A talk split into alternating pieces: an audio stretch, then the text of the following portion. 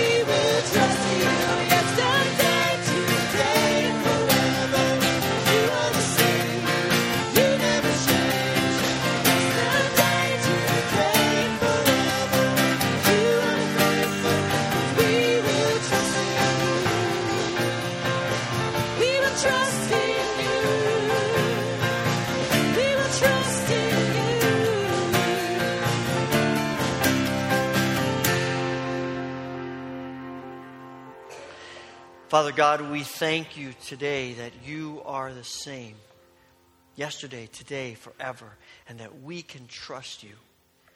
We've come to worship today because of who you are and what you've done in our world and what you want to do in our lives. And we pray that this hour of worship will glorify you and help us to know you more intimately. Pour out your blessing on what we do today and on each of us. And we ask this through Christ. Amen. Share a word of greeting with others who are here in worship before you're seated. Good morning.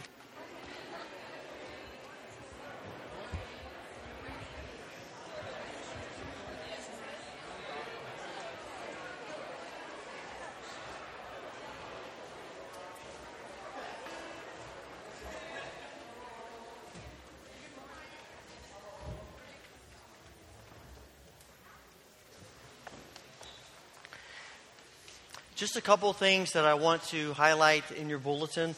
Um, next Saturday, next weekend is the beginning of daylight saving time. Uh, actually, the uh, end of it. Um, so we'll be pushing your clocks back, and I just wanted you to be aware of that as you come for uh, worship next Sunday. Uh, we are a week away from beginning our prayer vigil. This is a uh, an annual three uh, annual event in the life of our church. This is the fifth time we have participated in this three wor- three week, twenty four hour a day, uh, seven days a week prayer vigil, and uh, we want to encourage you about that. Well, I'm going to talk a little bit more about that later, but I do want to mention that one of the things we're doing this year that's new is we're beginning the prayer vigil with a prayer walk. on next Sunday afternoon at 4. And uh, we are going to be going through various places in, in Houghton as well as the surrounding towns and walking up to uh, institutions and streets, just praying and asking God to do some amazing things among us. So we love to have you be involved in that. You can sign up this morning at the table in the back and jot your name down, and they're divided up into a wide number of groups that will be getting together and walking or driving if that's uh, easier, depending on the weather too. But we want to get together for this prayer walk, and then we'll have a gathering service here at the church uh, before we actually begin the prayer vigil at 5 o'clock next week. So please take note of that. And there's information in your bulletin about the prayer walk and the prayer vigil. You also see a note about being involved at the nursing home, and we'd love to have you do that as we connect together. Um, and also, Operation Christmas Child, continuing to collect boxes for that, and uh, other concerns in the bulletin, things related to us as well as the world, and asking for God's grace and mercy. We have the opportunity now to give back to God in, from the, all the ways in which He's blessed us, and we ask the ushers to come and assist us.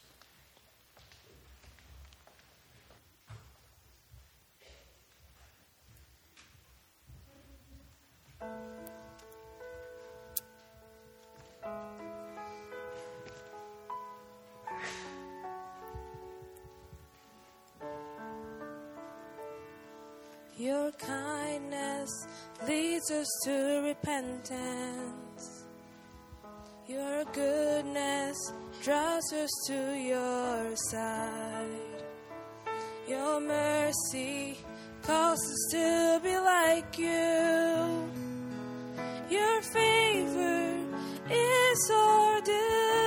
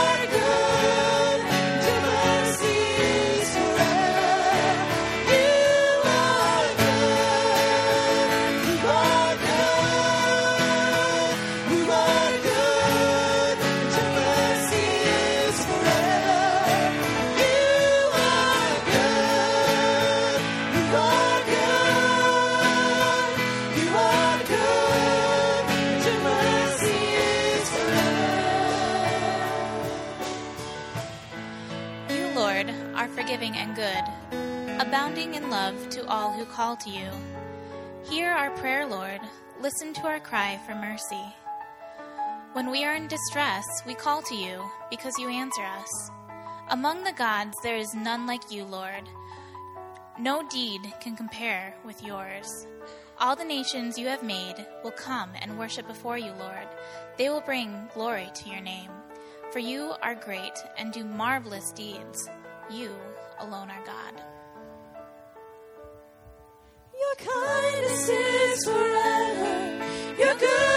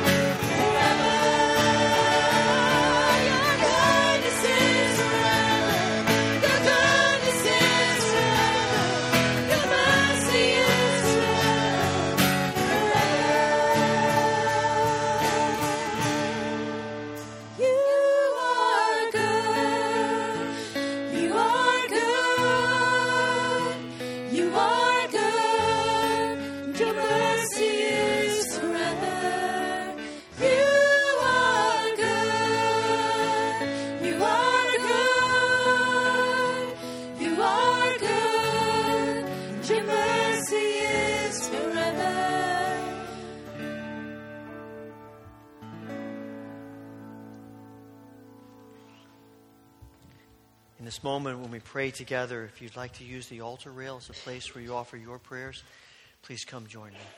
Please be seated.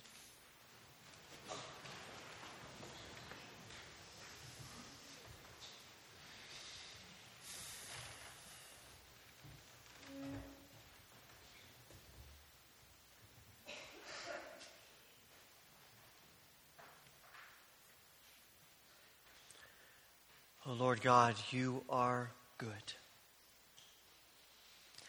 We can't say it enough. We can't sing it enough.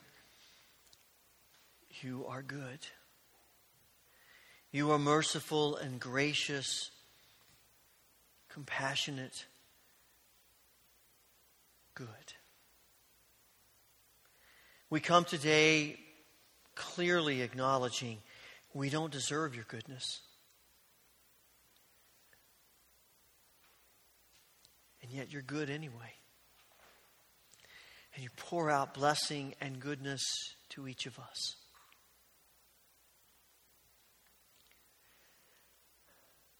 Father, as recipients of your goodness, we bring to you all of the burdens and the concerns, all of our struggles. We know that you love us and you're working for us, whether we see you or not. We know that you are with us in our struggles and we know that you are transforming us, whether that transformation takes place in the way we think or not. Father, in your goodness, we ask for your gentle care for your children who live in this fallen world. And particularly, we think of those who are most vulnerable. We pray for those who suffer innocently because of cruelty, for people caught in the crossfire of war and conflict, for the hungry and the homeless.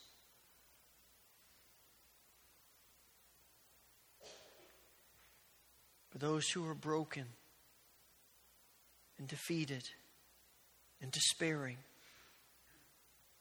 And we pray that you will heal and restore that you will feed and clothe, and that you will give hope to all who are in need.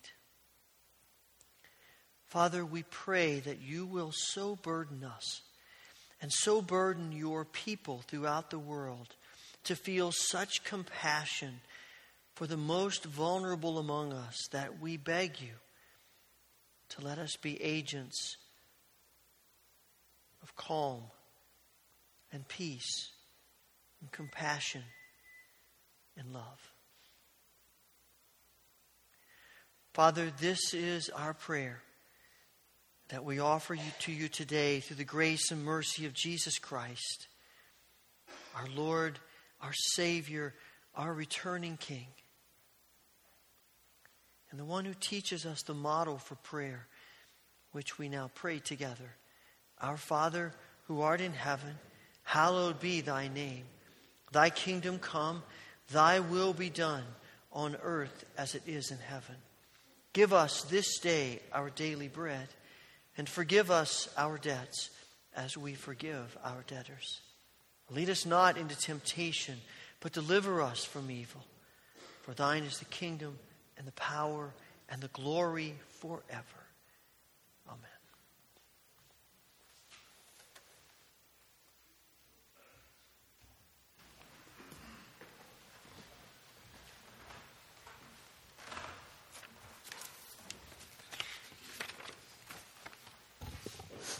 Scripture this morning is taken from the book of Galatians 6, chapter, verses 1 through 10. Please stand as we read Scripture. Brothers and sisters, if someone is caught in a sin, you who live by the Spirit should restore that person gently.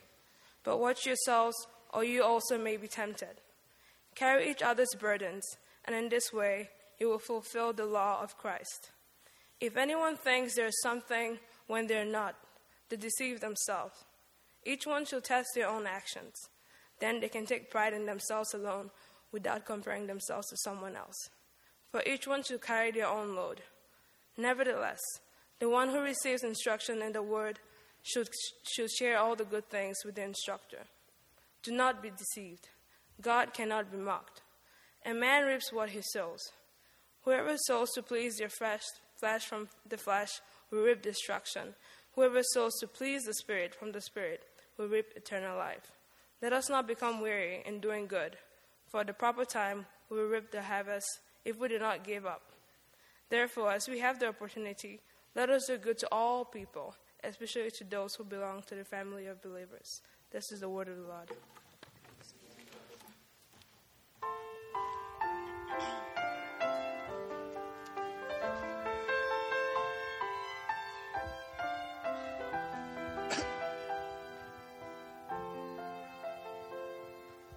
Take all I am, Lord, and all that I cling to.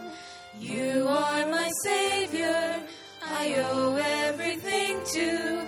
Take all the treasures that lie in my storehouse.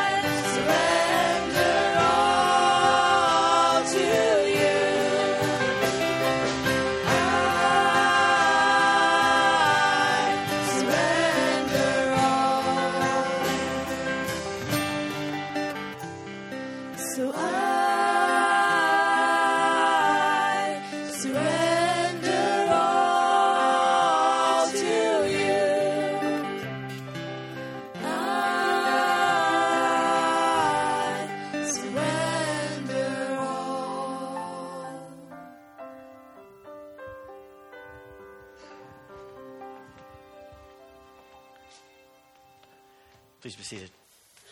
I'm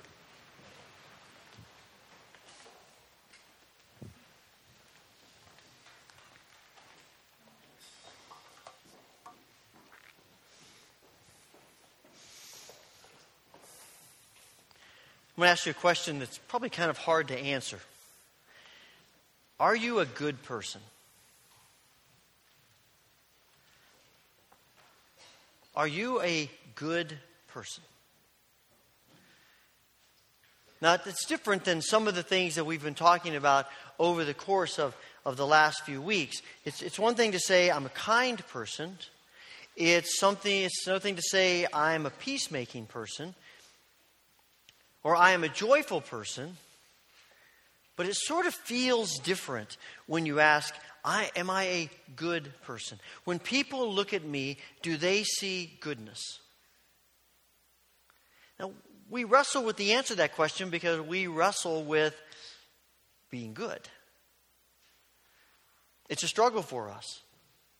Paul, the Apostle Paul, understands that. In Romans 7, he says, The things that I want to do, I don't do. And the things that I don't want to do, that's exactly what I do. And I'm frustrated with myself because I'm not as good as I would like to be. We struggle with being good. I, I suspect that, that in one way or another we can relate to the, the philosophical uh, mindset that Calvin has in this cartoon, in his dialogue with Hobbes. And he says, if heaven is good and if I like to be bad, how am I supposed to be happy there? And Hobbes says, well, how will you get to heaven if you like to be bad? And Calvin says, let's say I didn't do what I wanted to do.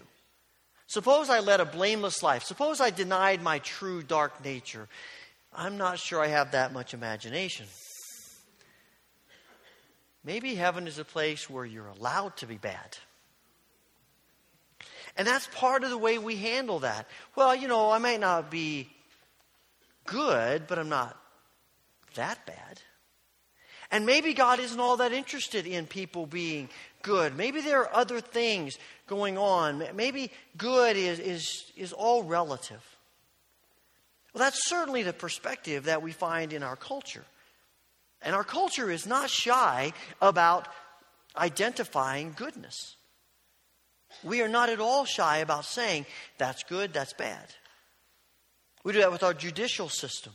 There are certain things that crimes that people commit that are clearly on the bad side. And we have no problem punishing people for that. But when it comes to the good side, uh, it gets a little bit fuzzy. What does it mean to be good? Most of the time, good is, is reflected in some way as, well, I'm not as bad as they are. Or it's it, you're good if you think the way I think. One of the phrases that, you know, buzzwords in our culture is tolerance. And, and tolerance is a good word, but it has, it's sort of a code word for a lot of the ways that we understand the world and life. And so tolerance becomes you're good if you're tolerant about the things I'm tolerant about. You're bad if you're not.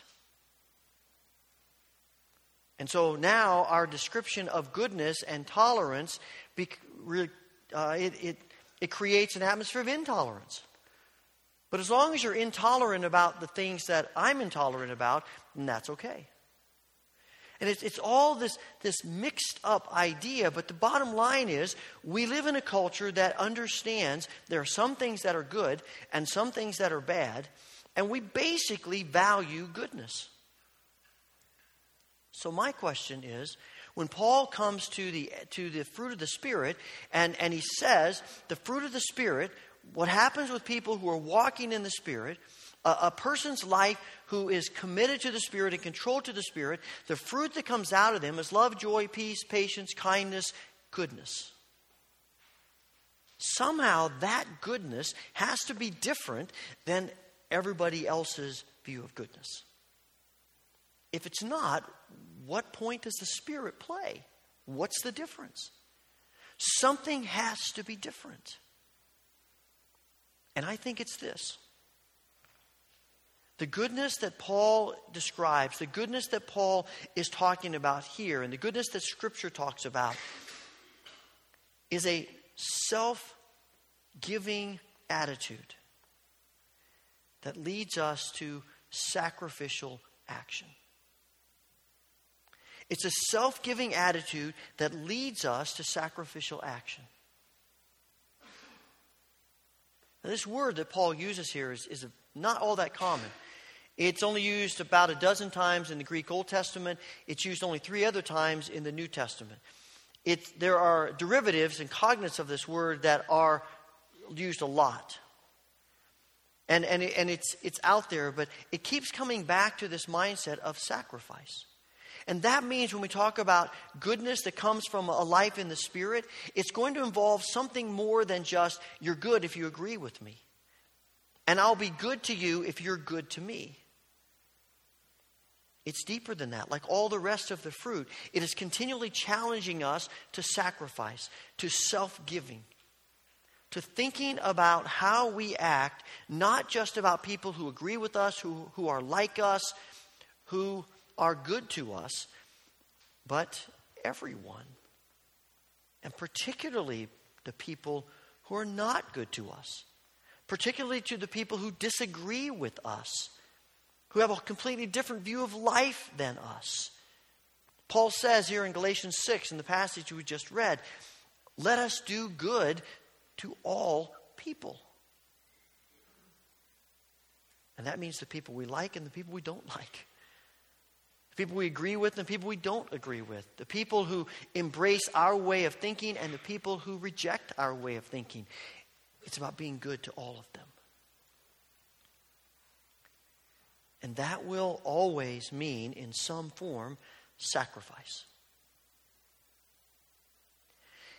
It's intriguing to me that there are some scholars who, who see in the meaning of this word that Paul uses here, that we translate goodness, the idea, this underlying idea of generosity. And, and you see that in uh, one of the places you see that is in Matthew 20. Jesus tells a parable uh, about uh, a guy who has a vineyard and he goes into, into the center of the city in early in the morning and a- asking who wants to work. And a number of guys say, Yeah, we'll go work. He said, I'll pay you a denarii. It's a good salary for a day's work. So they go off and they work. And every few hours, the master keeps coming back to the center of the city and finding more people who are willing to work. And, they, and he, they keep going out to work. Even to the last hour of the day, he finds someone who, people who are willing to go work. And then when the day is done, he lines them all up. And the people at the front of the line are the people who worked, who just started an hour before. And he gives them a denarii. And the guys at the other end of the line are saying, Oh, this is great. We're going to get more than we thought. But as Jesus goes down, or the master goes down the road, everybody gets the denarii. Even the people who worked all day, they get the same thing as the people who worked an hour. And they are ticked off about that. And I get that. I'd be ticked off too. I mean, what are you doing here? It's not fair. And what does the master say? He says, Are you envious of my generosity? And the word that's used there is a connecting word to the one Paul uses. Are you jealous? Are you envious of my goodness? Of my expression of generosity. That is goodness. In one way or another, goodness is going to be connected to generosity. Because when you stop and think about it, what is it that we're talking about when we talk about sacrifice? We're talking about being generous. We're talking about giving away, not just a little bit, but what we have. We're talking about being generous with whatever we may have. And it's one of the significant ways in which we display and, and exude goodness. Now, what does that look like? I think, for one thing, it, it speaks to what we do with what we possess. Giving is, is, is an, an act, an expression of generous, sacrificial goodness talking about money, talking about our possessions. What do we do with what we have? How do, how do, we, how do we handle that? Is our primary mindset how much can I give or how much can I keep?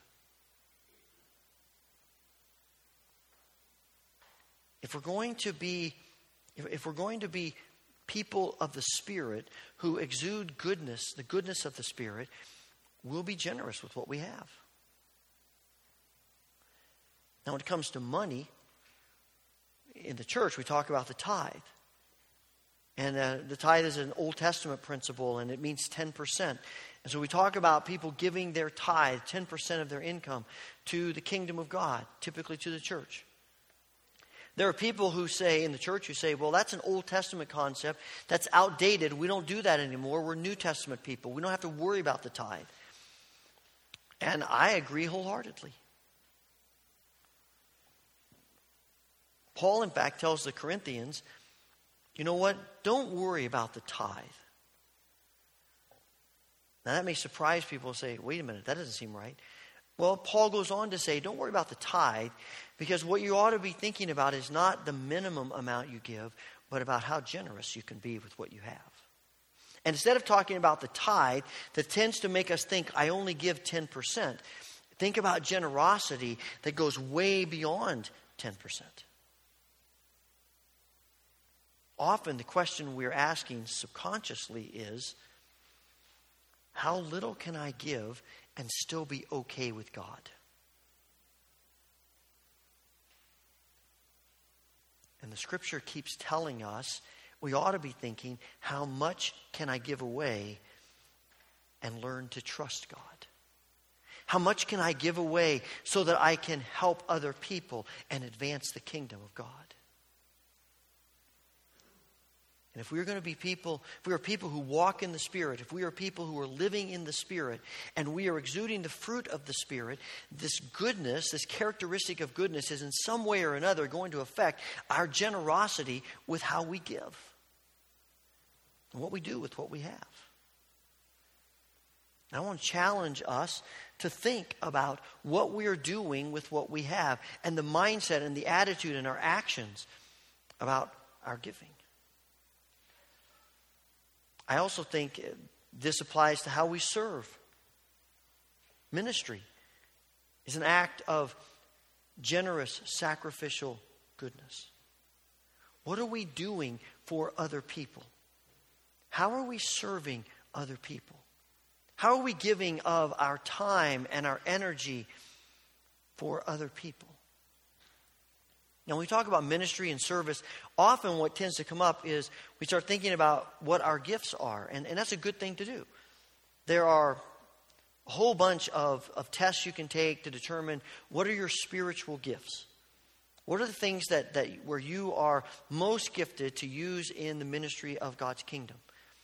And we take the tests and we look at the answers, and what typically happens then is we sit back and we wait for the perfect ministry to come along that fits our gifts. It's one of the reasons why I have mixed feelings about gift tests. Because it often has a tendency to lock us in to this is all I do. And the reality is, if the Spirit is in our lives, and if we are walking in the Spirit and the fruit of the Spirit is coming out of us in this characteristic of goodness, we're not worried so much about our gifts. We see places of need and we just go do it. it really, what our gifts are really don't have any bearing on it.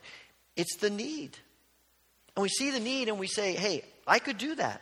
That might not be my favorite thing to do. That might be not be the first thing I gravitate toward. But there's a need, and I can fill that need. And we jump in. And what I find interesting is that when we do that, we find something rising in us to say, you know what, this is a little more of my gifting than I thought. Instead of being limited about, I'm only going to do this, we start thinking like the Spirit does of how much can I do?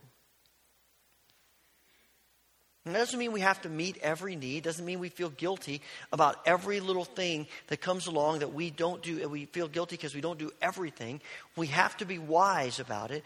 But I suspect for most of us, the issue is less about I'm doing too much and I need to cut back, but rather, what am I doing at all in the service of God's kingdom? How am I ministering to other people? How am I using my gifts and talents and abilities? And instead of thinking about how it fits into our schedule or not, we start thinking about the needs that we see in front of us and how in the world is there any way that I can work things out so that I can be a part of that. Instead of the mindset of how can the church and God's people serve me, it becomes how can I serve the church and God's people? You read through the New Testament, and Jesus tells, talks about Jesus going about doing good, healing and teaching and working miracles. And there are a number of instances in the scripture where it's clear that Jesus really is doing, has something else to do. And people come to him and say, there's a whole bunch of folks out there waiting for you. And he says, Okay. Is it convenient for him? It doesn't seem like it. But he does it. Because his heart is filled with the Spirit's service. And I think the other thing that comes to my mind is prayer. That prayer is an act of generous, sacrificial goodness.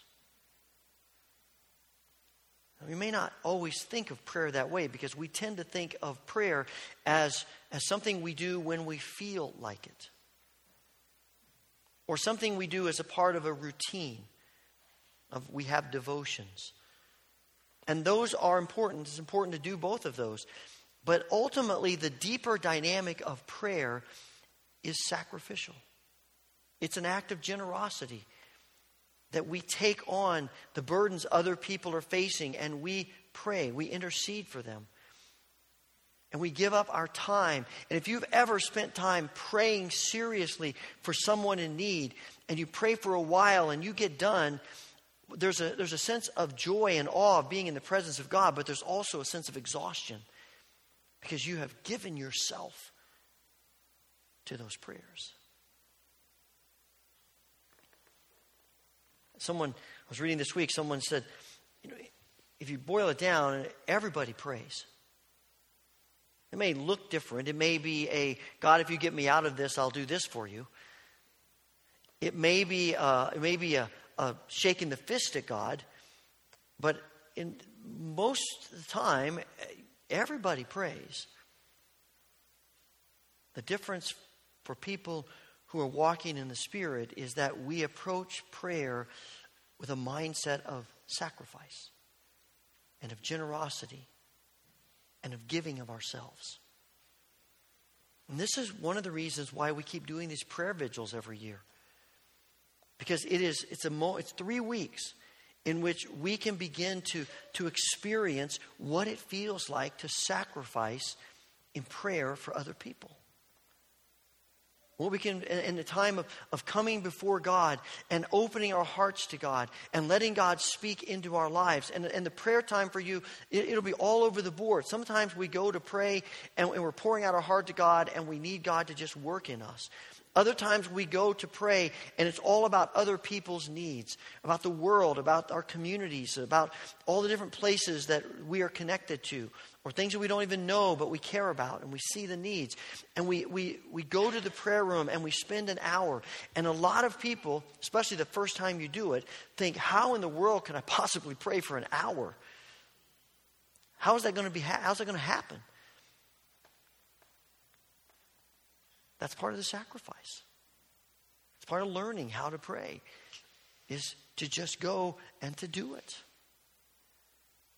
And to be there representing other people, interceding for other people, giving of our time and our energy and our efforts for other people.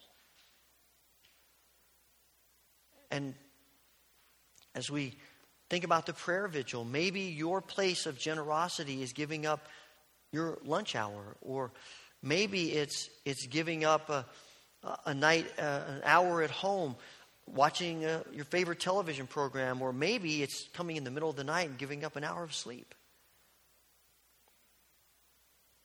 But it, it it's coming because prayer is that important to us, and we're willing to give our time and our energy to pray.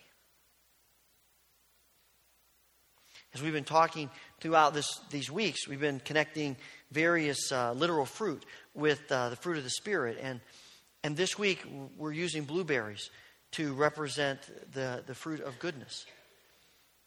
And, and the reason we chose blueberries is because blueberries have become sort of the, the superfood of fruit. You know, if you read about blueberries, you, you, you know, they're high in, in antioxidants, they have manganese, they have uh, fiber, they have vitamin C, and everything about blueberries is, good for you know our bones and and preventing disease and our digestive system and you know, just the whole thing. It seems like they cover so much of of the needs that we have, and they have become this superfood of fruit. Prayer is the superfood of goodness. Prayer is the channel, the avenue, as we embrace prayer in our lives in a sacrificial, generous way. The Spirit begins to work in us. And if we want to be people who exude this spirit of this characteristic of goodness, it's going to come through prayer. Opening our hearts to God, spending time with God, being sacrificial with God, coming to the Father for other people. Sometimes I think we have this mindset that goodness is about what we don't do right? I mean, we have a checklist of the, these are bad things, and we're good because we don't do these bad things. Okay? I'm not involved in immorality. Uh, I didn't get drunk on Saturday night. I didn't cheat on the test. I didn't lie to my boss. I'm good. i have got it made. There's not, there is something to that. Those things do matter. But there is, there is in, that, in that sense of goodness as what we don't do, sort of this connection, this, this, this prison of law and rules. And goodness is about so much more than that. It's about, it's about the freedom to do what is good. Not just the bondage of making sure we don't do what is wrong. And the difference is going to involve a high level of risk. It's, it's, it's pretty safe to sit back and say, okay, I'm not doing that, not doing that, not doing that. And we kind of make our own checklist, so we ought to be pretty good at it. But the goodness that, that Paul's talking about is going beyond ourselves. It's engaging ourselves with people. It's getting out there. It is actually doing good in the world. And that's a challenge, that's a risk. When I was a, a child, we used to sing uh, this the, a song that comes out of the, the holiness movement, the gospel song movement. And we used to sing this song. And it's like this I've anchored my soul in the haven of rest. I'll sail the wide seas no more. The tempest may sweep o'er the wild, stormy deep. In Jesus I'm safe evermore. Now, I like that song. I like the melody of that song, I like the harmonies of that song. I remember my grandmother playing that on a record on her old hi fi stereo when I was a little boy. And she had the Haven of Rest quartet. And, and, and I like the imagery of being safe in Jesus. There's a comfort, the security of that. But the more I ponder the words of that song, the more uncomfortable I feel. Because I don't think we were created, and I don't think we were recreated in Christ to just stay at the shore. I think we were created and recreated to get out into the water. You build a boat, you don't build a boat to, to moor it to the dock. I mean, it's, you know, it's comfortable and you don't have to worry about much happening there. But that's not why you build a boat.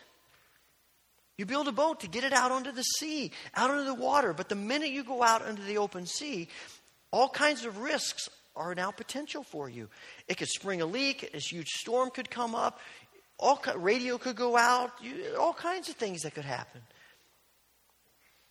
But why build a boat if you're just going to moor it to the dock? What's the point?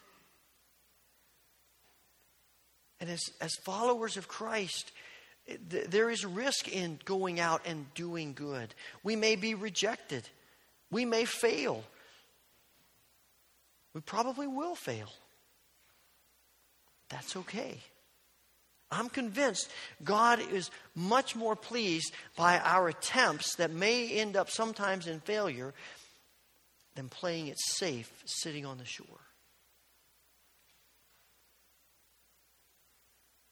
I think about the parable of the talents. The master has getting ready to go on a trip. There's three guys. He gives them all talents and says, You know, I'm going to come back in a while. And the first two take their talents, they invest them, and they double what they were given. The third one, in fear, buries his in the ground. And when the master comes back, he says, So what have you got for me? And the first two say, Look what we did. We took risks. And the master says, Well done, good and faithful servants. And the other guy comes and says, Look, I didn't take any risks, but here's what you gave me. I didn't lose it. And the master condemns him the harshest punishment.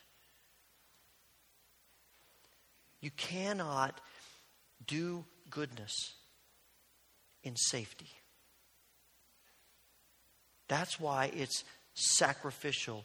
It's about generosity. It's about self giving. It's about taking risks. And the reason we do it is because we have a God we can trust. Why do we sail our ship out into the waters that could be dangerous? Because we trust God. And actually, sitting by the shore is a clear indication we really don't trust God. We can go out, we can be good, we can risk, we can give of ourselves because no matter what happens, God is there. And God is good. And the reason we care about goodness is because we have received God's goodness. It starts in Genesis when he says, after every day of creating, this is good. And it continues through the Old Testament of God is good, God is good. Even when we sin, God is good. Even when we reject God, God is good. Even when God sends his people into exile, God is good until ultimately his goodness comes to fulfillment at the cross. And he says through Christ, I want to make you people who are good through my Spirit. We don't make ourselves good. Only the Spirit can create that atmosphere of good, that fruit of goodness in us, but we have to want it. We have to be willing to, to let God work in the soil of our lives and that's going to mean pulling up some weeds, and that's hard, and digging out some rocks, and that's painful, and chopping away at the crusty soil of our hearts.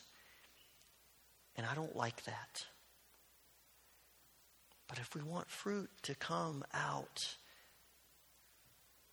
we got to let Him.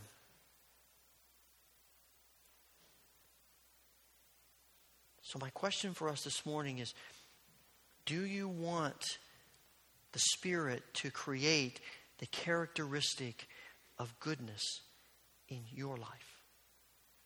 Whatever that may mean, whatever that may be, He wants to.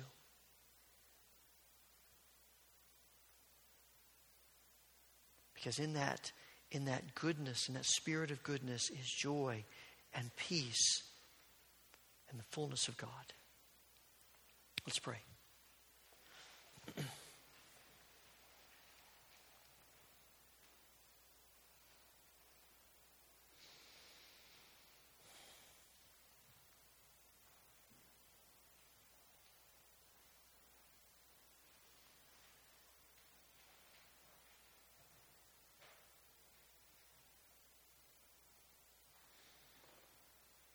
Father, we thank you that you have a passion for us to be people who exude goodness through your Spirit. Whatever things may be blocking the way, whatever in us is maybe preventing you from producing this fruit in us, help us today to let it go, to surrender, to give it to you. And we pray this through Christ Jesus. Amen. I want to give you again opportunity to respond to whatever God may be saying to you. And there are cards at the outside and insides of each row. Pass those down the row. Make sure everybody gets one of those. And some point today, write on your card what God may be saying to you about goodness. It might be a word of, of encouragement, it might be a word of conviction, whatever it may be. And I want to challenge us again this week to, to take five minutes every day to pray for the spirit of goodness to grow in us through the Spirit. And this morning, if you would like someone to pray with you about something specific, the elders are downstairs at the prayer room and would be happy to listen to you, talk with you, and to pray with you. I also want to give you the opportunity and to, to make sure you have, you have, it's clear to you the opportunity to be a part of the prayer vigil. This is for some of you who have been here for a while, you probably have participated in it, and, and you have experiences that you're falling back on. Others of you, this may be brand new to you, and you may be th- thinking, how in the world do I spend an hour in prayer? We're going to give, you can sign up this morning, and let me encourage you to do that. To sign up this morning, there, you can sign up in the upper foyer, down below in the lower foyer, in the CE building foyer. This takes about 30, 60 seconds to sign up. You can do it online anytime, but do it now if you can while you're thinking about it. And um, it is a little bit, uh, it, it's a, it's a little bit overwhelming to think about praying for an hour if you've not done that. There's a lot in the prayer rooms that help you help you as you pray during that time. And while the things that that we have done through the years have varied, and we want to show you a video. This is from the first year we did the prayer vigil, and there are some things in the room that will be different, but you get a little bit of a feel for the variety of things that are a part of being in this prayer event. And we'd love to have you as well be a part of the prayer walk. I think that has a significant, it can have a significant bearing on your life as well. So as we watch this, be thinking about and preparing to sign up even as we leave the service this morning.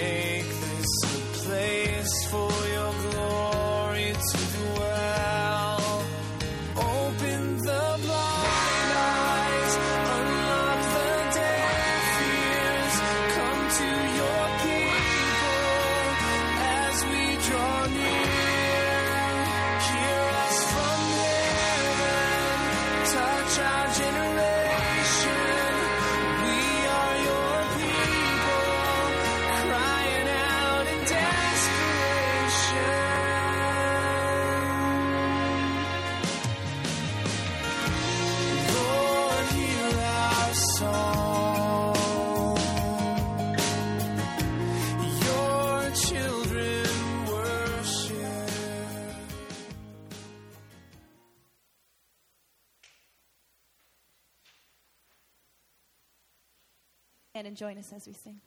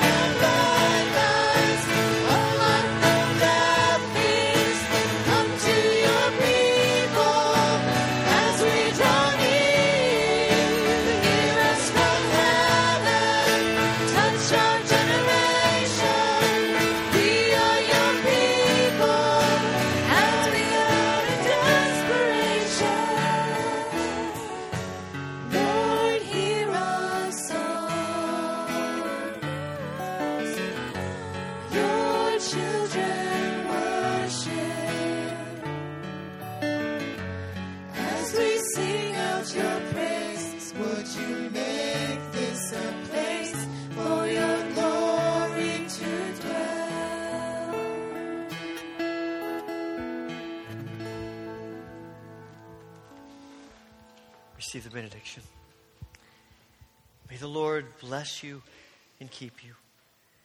May the Lord make his face shine upon you and be gracious unto you. May the Lord turn his face toward you and give you peace. Amen.